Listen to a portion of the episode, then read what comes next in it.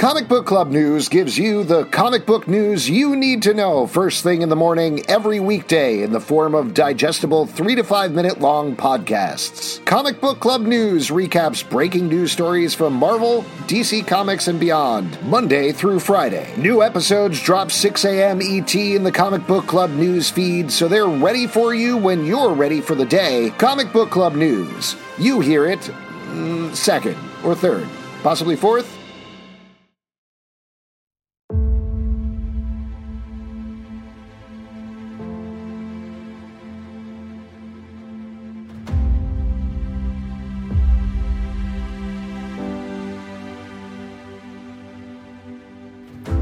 Welcome to Marvel Vision, a podcast about Marvel, the MCU, and right now a bunch of news updates. I'm Alex. I'm Justin. And if you've got tips or stories you want us to cover on this podcast, feel free to email us at comicbookclublive yeah. at gmail.com. Hit us up on any social media, Marvel Vision Pod. We would love to hear from you. But the tip let- line is open. Get a scoop. But let's kick it off with the big topic of all of entertainment, not just Marvel, which is the WGA writer's strike that's happening right now. Justin, and this sounds like a joke, but it's not a joke. You've been on the picket line, right, for this? I've been on some picket lines. Um, I definitely, we're about to talk about uh, Marvel and TV shows that have been uh, have stopped production in uh, by picket lines being formed around them. And I will say, I have been uh, full disclosure. I've been a part of some of those. So um, it's not that I dislike the, our these television shows that mm-hmm. I love, but it's about making sure they're the best they can be by giving uh, the writers who make them uh, a living uh, a living. Well, yeah, just to uh, emphasize and like sort of grow out of that, I, I assume most folks are uh, familiar with what's going on with the writer's strike right now. But basically, the Writers Guild is striking uh, for a variety of reasons. At least one of them has to do with the rise of AI and studios wanting to essentially replace the writers, or at least a large part of the process with AI. They also want to downsize the amount of writers who are on shows, which is something that. Uh, has created, I think, a lot of confusion online, particularly yeah. like Marvel is a great example of this. Of they generally they they've started to have writers room i think but they have like mini writers rooms which are basically the people write and then they move on to the next job and that's it. Versus the traditional way of doing it is writing still happens when people are on sets. And particularly for Marvel stuff, we know, we've talked about this so much, yeah. there are so many changes that happen on set, in post production. Reshoots are built into the whole thing, particularly with the movies. So the writer's job isn't merely turn the script and then get out of there. They're still doing stuff on set, after set, etc., etc. And even if it's not the writer who wrote the main script, it's a writer who's being brought in. Like I feel like they have different people who come in and like, oh, I'm really good at putting the pieces together where we have these five action sequences and we need to sort of rebuild the story that connects them to make um, a, a movie out of it. Yeah. So that all said, there's a lot of picketing going on, and part of the thing with the picketing is there are shows because other people are legally required to go in and shoot the stuff. Actors, directors who may potentially be going on strike soon as well, as well as the crew members. Some of them are siding with the picketers. Um, there's been a lot of actors that have gone out on the picket lines as well. So I don't think they're against it, but they have to go to work. So the picket lines, and correct me if I'm wrong, are basically literally blocking people from going to work, so they have to shut down production, right? Uh, well, it it comes down more to um, the unions that are um, they are not crossing the picket line. It's not like a physical barrier. It's mm-hmm. not like a fight is happening and people are being pushed out of the studio to work. It's more other unions are siding with the writers because they, you know, have their contracts up and they know that like the only way to make change happen for people who are at the the bottom is to like hold the line. And so I was on a picket um, uh, last week, and we were picketing at 5 a.m. outside the studio, and the other union workers didn't cross, and so work couldn't start. Um, at the uh, in the in the studio, and it, it's a way of showing solidarity, but it's not like we're physically stopping trucks and from you know right. it's not like Charlie Cox is being like, "Lemon, no. please." But to your point before, like the other um, major unions, uh, the Directors Guild and the um, Screen Actors Guild, they are legally bound to have to show up to their job. So like they cannot just be like, I'm not working today without facing, you know, a penalty, being removed from the job, all of those things. So it it's definitely something where I, I don't want to express anger toward these uh, these things that are still being made they're doing their best. The only real danger there is if someone's doing some writing, uh, what's called scabbing, by working on these projects in a writer capacity. Um, when they should not be doing that because of the strike. Right. And that gets into a very tricky issue that's being discussed a lot, particularly with showrunners, in terms of is there an actual separation between a producer brain and a writer brain? If you're telling them, like, hey, we actually can have Daredevil wear his red costume today. It has to be his yellow costume. Technically, that's something like there's probably a script reason for that. So that's not necessarily just producing that might have something to do with the writing process or making a tweak there and saying, actually, let's go for the red costume because three episodes down the road, this thing is going to happen with it. So it gets into a very murky territory. And that's why a lot of showrunners are also a very conflicted because they have jobs in the same way where they're being threatened by the studios but b they also want to support the writers and know that there's a certain point where they're like I just I just can't do my job properly because literally everything is a ethical moral problem in my mind at this point. Well, in like some examples of like in the last strike in 2007 or an example like the James Bond movie Quantum of Solace was filmed during the strike and everyone's like this movie doesn't really make sense and it's because they had a limited palette like the director and the actors could still be creative and do their jobs and that from an acting perspective involved like you know what i'm going to just change this line a little bit put in my words. And i think that while is writing technically it still falls under the purview of the actor but no one's looking at the large story because that's a writer's job. So the director's doing director things the actor's doing actor things and it amounts to a movie that doesn't quite hang together well, so let's jump into it actually in terms of which Marvel TV shows and movies have been shut down and which haven't. This comes from about a week ago, so uh, there are some things that have changed since then. But the first big one is Blade is on hold at this point. They weren't done writing the movie yeah. It's just not going to happen at this point. They're I literally mean, writing it, so that's that's yeah. definitely one where they're like, "Well, we can't do this." And on the other end of the spectrum, I believe in Atlanta, Captain America Four is still filming, and I believe until this day it's still filming. That certainly also comes in terms of like where the picketers are, and they're very focused uh, because that's where most of the writers are on New York and Los Angeles. I don't know if there are enough picketers to actually shut something like Captain America 4 down in Atlanta, potentially. I, I believe technically a picket line, it can be like a handful of people. I think, okay. um, so it does, it's not about volume of people. Yeah, I'm still in my mind picturing the same thing. A hundred percent. But like there was in, in New York, like there were like three WGA strikers and that, sh- that was able to shut down the show because again, it's about the other union workers from other unions choosing to not cross the line. And a line is just two points. So we were talking about this at the when I was out the other day.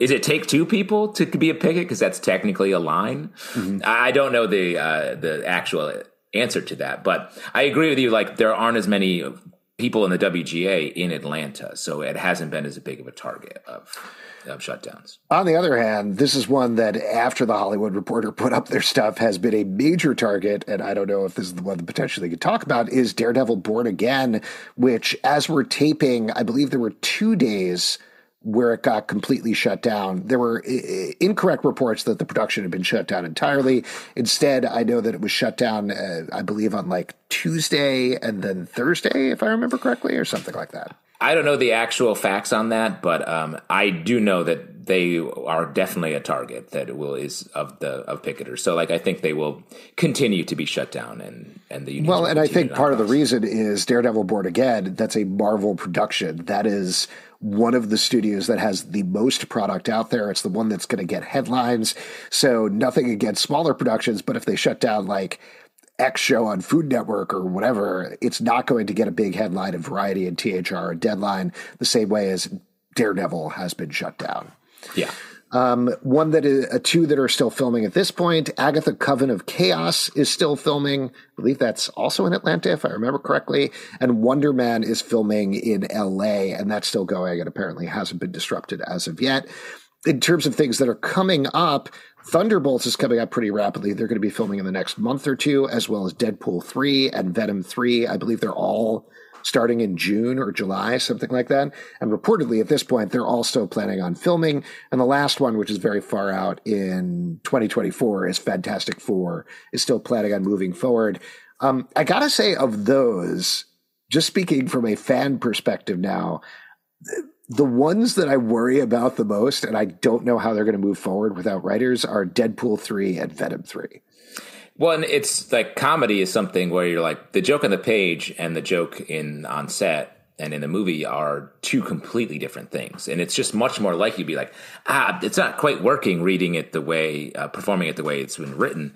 We need to change this. And for that, you need a, you need a writer there because it, that's where you get the new ideas. That's where we change the structure and, and move it in the right direction. So, agreed. Comedies is much more susceptible. To, well, even to, beyond that, I don't know the exact credits, but Ryan Reynolds, who's Deadpool, is, I believe, a writer on the movie. Yes, and Venom is. 3, I don't know if he's credited this way, but Tom Hardy has basically improvised his way through both of the previous Venom movies, and I think wrote the second one or co-wrote the I second one. I believe he co-wrote. Uh, yeah, yeah. So I don't know what he's doing on Venom three, but like that's a classic case of how do you separate that? They 100%, if there wasn't a writer's strike, both of them would be changing script stuff left and right. So are they going to st- stick with the script the way it is? I don't think so. I don't think they're going to continue with this. Uh, yeah. And I, I mean, the writers, the strike could end anytime. You know, once negotiations pick back up, once the strike is called over, once the contract is put in place, everything can go back to to being made. Mm-hmm. So I think like to be planning on moving forward uh, again, not as long as there's not writing happening, that that makes sense from a production point of view. Now, if the DGA and SAG go on strike, production will cease. Yeah. We'll have to see what happens, and we'll have to see how this affects all of the upcoming schedule. Let's move on to another one. This is uh, following up on some box office stuff that we've been talking about the last couple of weeks. But Guardians of the Galaxy Volume 3 at this point is expected to pass $500 million this weekend worldwide. Given that we've been talking about, does this mean Marvel is back? Is not? What do you think this is an indication of, if anything? I think you know, this movie is is a success. Marvel is back uh, as much as you want uh, to say that. Like, I think for me, it's like, hey, this movie is good. It's going forward. It's going to continue to succeed. Why don't we just say Marvel's back, and then we can be mad about the next thing that doesn't do well. Uh, the idea of being like, we got to wait and see. It's like, sure, that's the whole. Marvel's going to need to do have another ten years of straight success if that's the the model. Yeah, and I do think this movie is going to have legs. People clearly loved it in the opening weekend. We loved it. If you're listening to this, you can check out our review. We did a whole podcast about that, and we all really enjoyed the movie. Um, and that that's five hundred million dollars right there, just based on our podcast review. Yeah, yeah, yeah. Here is another thing that that spun out of Guardians of the Galaxy 3 and the love for it. So a couple of folks, I think first jokingly threw this out, and then it started to get picked up in a bunch of places, even on TMZ. Should Chukwudi Iwuji, who played High Evolutionary, mm. turn out to be a Kang variant and replace Jonathan Majors as Kang? And my question is, is this a good idea? Or, and or are fans being weirdly racist about this? What's going on? There, there's a potential for that to be like, oh, one uh, black actor is out uh, potentially. Let's replace like that. That feels a little uncomfortable. I agree with you. It may also be something like I think the High Evolutionary was a great villain, and so mm-hmm. it's like let's get more of that. But I also think it's just not that easy. Like I think it has to be a lot of things have to happen before any of, of that can happen. Um, the the big thing first this, of all yeah. being like Marvel sort of sort of making a statement and decision on Jonathan Majors. Yeah, and we are. I know we said we were going to get that like weeks ago at this point. I am still shocked that they haven't said anything whatsoever, but clearly at this point they're waiting for whatever the decision is in terms of his trial or that moves forward. Um, and that seems to be coming rapidly up, I think, in the next couple of weeks. They're setting some sort of date for that. Um, so obviously we'll see what happens there. Um, the thing this did make me think of, though, which isn't that shocking of a thought, but I agree. Chukwudi Iwuji was phenomenal as High Evolutionary. He ended up a place where spoilers for Guardians of the Galaxy 3, but Rocket leaves him alive, albeit lying on the floor in an exploding spaceship. So there is a way out if you want to use him again as a villain. Um, my my thought is even beyond the Jonathan Majors as Kang thing, they have an even bigger potential opportunity to delay things a little bit and not use Kang, right? right. Like not do Kang as the big villain of this phase and instead position somebody else in that direction. Do you think that's even possible at this point? I mean, anything's possible. And back in, you know, phase, the earlier phases where it's like everything felt like, oh, it's so perfect. They really moved through all this. They were flying by the seat of their pants, just sort of mm-hmm. figuring it out. And it just happened that the elements came together in just the right way. So, like, they could definitely sort of pull back to that because the meticulous planning they've been doing hasn't been going as well as it did when they were doing much less planning. And I'm not saying less planning is always better, but there is something to, you know, improvisation and looking what you have and adjusting as opposed to adhering to something that isn't working. Yeah, and uh, I think I don't know if it necessarily makes sense at all from a character standpoint, but to follow this line of thought, could you have high evolutionary lip, you know, go up and be the main villain of this next phase? He powers up after his experience with the Guardians. Absolutely, you know that could yeah. happen.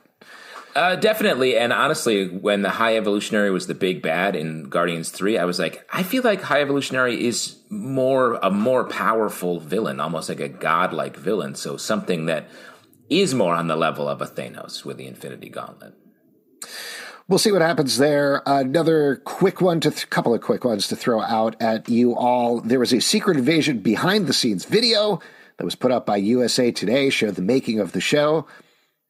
Looks good. Still looking good.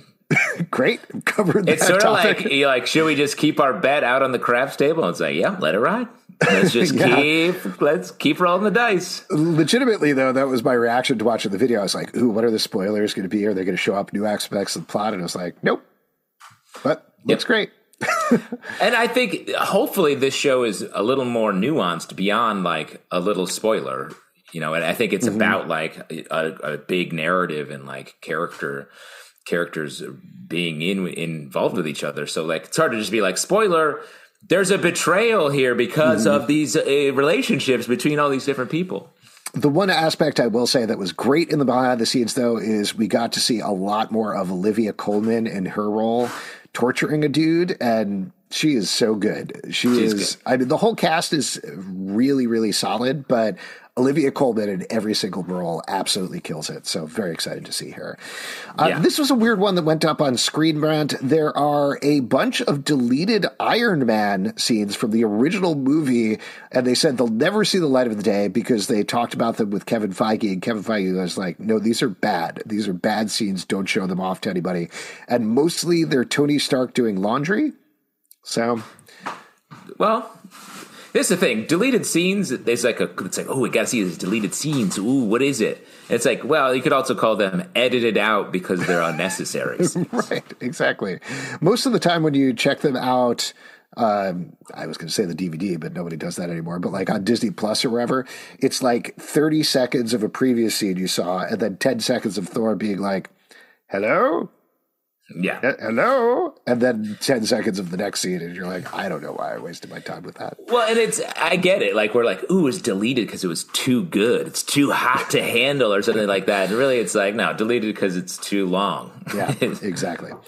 Another box office thing Spider Man Across the Spider Verse. The early tracking came out for this one, and it is tracking for what the Hollywood Reporter calls an enormous 70 to 80 million dollar opening. Now, if anybody's confused about that, why they were worried about Guardians of the Galaxy coming in at 110 and that being low versus 70 to 80 million and that being high, it's all relative, right? And the yeah. reason it's all relative here is the original Spider Verse movie came out to I think like 37 million or something opening weekend. So this is yeah. basically expected to double it at this point. And that's great. And I think it's a testament to the word of mouth of the first movie and just what we want is more Spider Man, I think. Yeah, I honestly think there's a partial chance, at least, that this one might go even bigger than the original one. Like, I know this is the early tracking. Early tracking can change very rapidly, but that first movie is beloved and people love it more and more over time. I'll give a little plug on our live show, Comic Book Club. We had Brian Michael Bendis, who co created yes. Miles Morales, on. He talked about the legacy of the movie, what it was like for him when the first movie came out, what it is like for him now, when he's buying his kids red whoppers over at Burger King that are tied into the yeah. movie and all that stuff. So, yeah, I don't know. I, I, think there's a chance it can go even bigger and frankly act like a live action superhero movie instead of what we potentially expect. I think so because like the the Tom Holland movies are just killers. Like they they are not slowing down in their like momentum is like what people want from their not just superhero movies but just movies. And I think this movie is lining up behind that as opposed to being another like eh, lining up with like Venom or any of the Marvel movies. And uh, one other thing that I'll mention that came out, this is not a huge shocker, I thought, but they said that this is basically like their Empire Strikes Back. There's going to be a cliffhanger ending. Of course, there is. It was originally one movie, and then they split it into two movies. So yeah, no surprise. So that's and that's great news. I love a a big swing. Yeah. Last one, and we'll kick this off with a rumor patrol. This has come out from a lot of those old rumor mongers we keep mentioning. Captain America 4 may get a title change. It may no longer be called Captain America New World Order. I have some potential theories about that, but I'm curious to hear from you, Justin. What do you think? Or I, I agree that uh, this feels more like it's a big ensemble move uh, for this movie. So that in the way that it was always a little weird that Civil War was a Captain America movie. Uh, that this would maybe just commit to the idea that it should have a different title, and it seems like maybe they're doing. It. Yeah, I wonder if they'll change it entirely from Captain America colon something because I was trying to think through. We've talked a lot about how there seems to be a lot of Hulks in this movie, so calling it like yeah. Captain America World War Hulk potentially makes sense, but that's weird to put both of those character names in there. And World War Hulk as a title is probably punchier anyway. That also gets into legalities of like, can they put Hulk in a title? Does Universal still own that? We still don't know. We don't have clarity on it. Well, and plus, Hulk movies are not winners uh, mm-hmm. traditionally. So, like, I'm sure that if that's, it seems like we always we talked about how they're sneaking a Hulk movie underneath this Captain America movie. The reason they may be doing that is because they're nervous to just call it the next Hulk movie. Yeah, maybe it'll be like Captain America Gamma War or something like that. Yeah, and that's cool. That's fine. sure. Uh, yeah, like I don't know. I, don't know. I don't know what to win. A standalone. I prefer standalone. Like I think Civil War. I never say Captain America colon Civil War. I never say colon. You don't say the colon. I always say the colon. That's my favorite part. Yeah, I love punctuation. Mm-hmm. But like I say Civil War. Well, Civil War. Did, Like I think Winter Soldier. Like we we lose the Captain America because it's not. It's confusing just from a saying Captain America Civil War is like, what is that different? Or is that like an animated movie that's different than this? So I do think I prefer when it's just called what it is. But um, I know they have a lot of testing and stuff that points at doing. Well, and also different. I'll say on the other end of the spectrum, even though I agree with you that just to keep going with this thought, if it is World War Gamma or something, just calling it that, that's punchier. It looks better on a marquee, etc. There is a certain something to be said in terms of the cultural significance of having it be Captain America colon something when it's Sam Wilson's first movie as Captain America and giving that the same weight as the Steve Rogers movies versus you know, there's been uh, at least a little bit of pushback about not calling it Captain Marvel 2 the Marvels, but instead changing that for a second uh, outing as a movie, considering Captain Marvel was such a big deal as the first uh, title female character uh, coming from the MCU. So I'd like to see the same thing here. I'd like to see them call it Captain America colon something, though. Again, I understand from like a punchiness perspective, I prefer the other thing. But that's why I think it's weird that why it has. It's not. It seems like from what we've seen that it's maybe not much about Captain America. So I would prefer if they were doing a new Sam Captain America movie for it to be a, a Sam Captain America story that mm-hmm. was then we could title it whatever that was. If it's oh, like so you'd like it to be World War Gamma, a Sam Wilson story. Well, if it is, if it's like he's sure. the one who's like throwing the shield uh, amongst a million other things happening, um, then then that to me is less. Then it should be um, Captain America slash we snuck in another Avengers movie. Yeah. That's what they're going to keep doing. All right, let's wrap it up here. If you'd like to support this podcast and all the podcasts we do, patreon.com slash comic book club. Also, we do a live show every Tuesday night at 7 p.m. to Facebook and YouTube. Come hang out. We'd love to chat with you about Marvel. Apple, Spotify, Stitcher, or the app of your choice to subscribe, listen, and follow the show at Marvel Vision Pod on Twitter, Instagram, and Facebook comicbookclublive.com for this podcast and many more. Until next time, stay marvelous. What about Captain America 4? Please um, exceed the tracking numbers that came out two weeks before this movie's released. Mmm, that's punchy. That's punchy. As long as they have the colon.